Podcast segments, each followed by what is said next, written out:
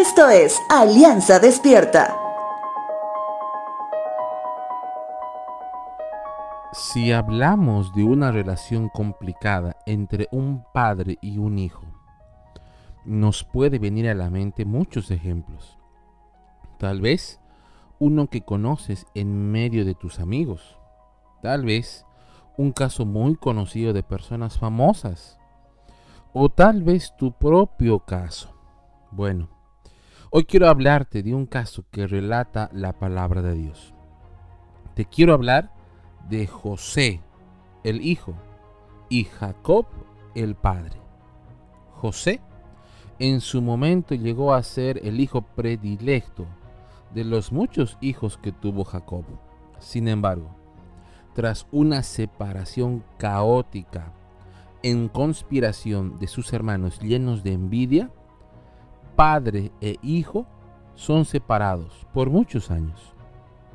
Cuando ya José, siendo un varón hecho y derecho, vuelve a reencontrarse con sus amados hermanos, y espero que noten el sarcasmo, también se encuentra con el ahora anciano Jacob, su padre, quien estaría a punto de dejar esta vida terrenal y disfrutar de las promesas de Dios al lado de él. Génesis capítulo 50, verso 1 dice lo siguiente. José se abrazó al cuerpo de su padre y lloró y lo besó. Tal como menciona Efesios 6, 2 y 3, honra a tu padre y a tu madre. Ese es el primer mandamiento que contiene una promesa.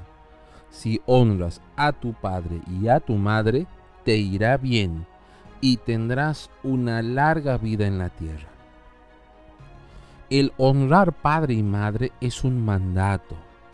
El cumplir ese mandato por obediencia a Dios trae bendición para la vida del Hijo.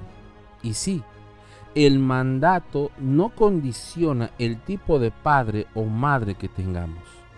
Simplemente debemos honrar quienes son. Más aún cuando ya son adultos mayores. Si bien José estuvo separado de su padre por causas de terceros, Dios permitió que en su corazón no deje de amar y honrar a su Padre.